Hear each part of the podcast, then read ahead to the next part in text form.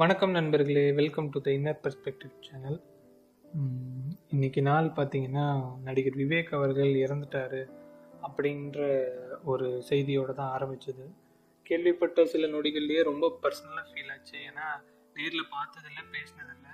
ஆனால் ஏதோ நமக்கு மனசுக்கு நெருக்கமானவங்க ஒருத்தர் நம்மளை விட்டு போன மாதிரி ஒரு ஃபீலிங் அப்புறம் அவர் இறந்ததுக்கப்புறம் பார்த்தீங்கன்னா அவர் என்னெல்லாம் செஞ்சார் என்னெல்லாம் எப்படிப்பட்ட மனிதர் அப்படிங்கிறத பற்றி நிறைய பேர் நிறைய விஷயங்கள் சொன்னாங்க. அதில் படிப்புன்னு யாராவது போய் நின்னா உடனே வந்துட்டு கேள்வி கேட்காம உதவி செய்வார் அப்படிங்கிறது ஒன்றும் அப்புறம் மரம் நடுறதை பற்றி நமக்கு எல்லாமே தெரியும். அவர் எந்த அளவுக்கு அதில் முனைப்பு காட்டினார் எந்த அளவுக்கு அதை பற்றின விழிப்புணர்வை ஏற்படுத்தியிருக்காரு அப்படின்னு. அடுத்து பார்த்தீங்கன்னா அவரோட நகைச்சுவைகளில் அவர் எந்த அளவுக்கு ஒரு சமுதாய கருத்தை வந்து மக்களுக்கு கொண்டு போய் சேர்க்கணும்னு நினச்சாரு. அப்படின்றத பற்றியெல்லாம் நமக்கு தெரியும். இதெல்லாம் பார்க்கும்போது நமக்கு வாழ்க்கையில் வந்துட்டு பணம் சம்பாதிக்கிறத விட நல்ல குணங்களை சம்பாதிக்கிறது எவ்வளோ முக்கியமாக இருக்குது அப்படிங்கிறது உணர முடியுது. யாருமே வந்துட்டு அவர் எவ்வளோ பணம் சம்பாதிச்சாங்க எவ்வளோ சொத்து சேர்த்தாங்க அப்படின்ற மாதிரி பேசலை.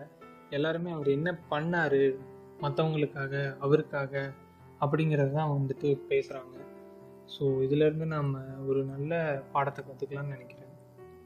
நம்மளுக்கு மனசுக்கு நெருக்கமானவங்க இறக்கும் போது நமக்கு இன்னொரு விஷயம் என்ன?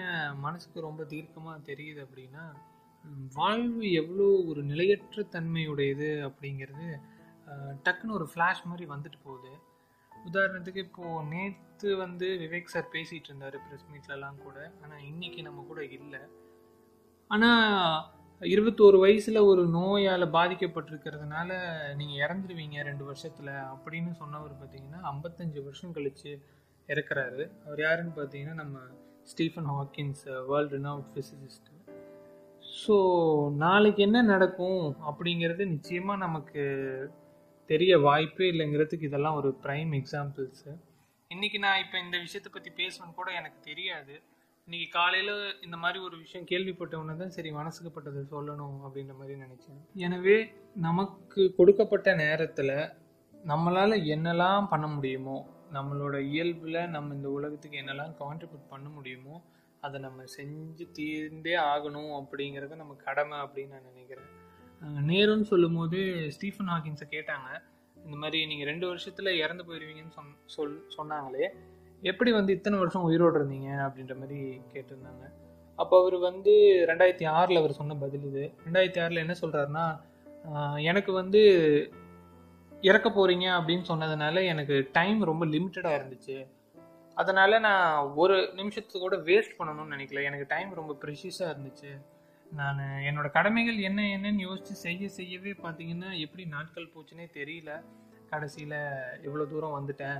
அப்படின்ற மாதிரி ஒரு பதில் சொல்லியிருந்தாரு. ஸோ அதை தான் நம்மளும் ஒரு இன்ஸ்பைரிங்காக எடுத்துக்கணும்னு நினைக்கிறேன்.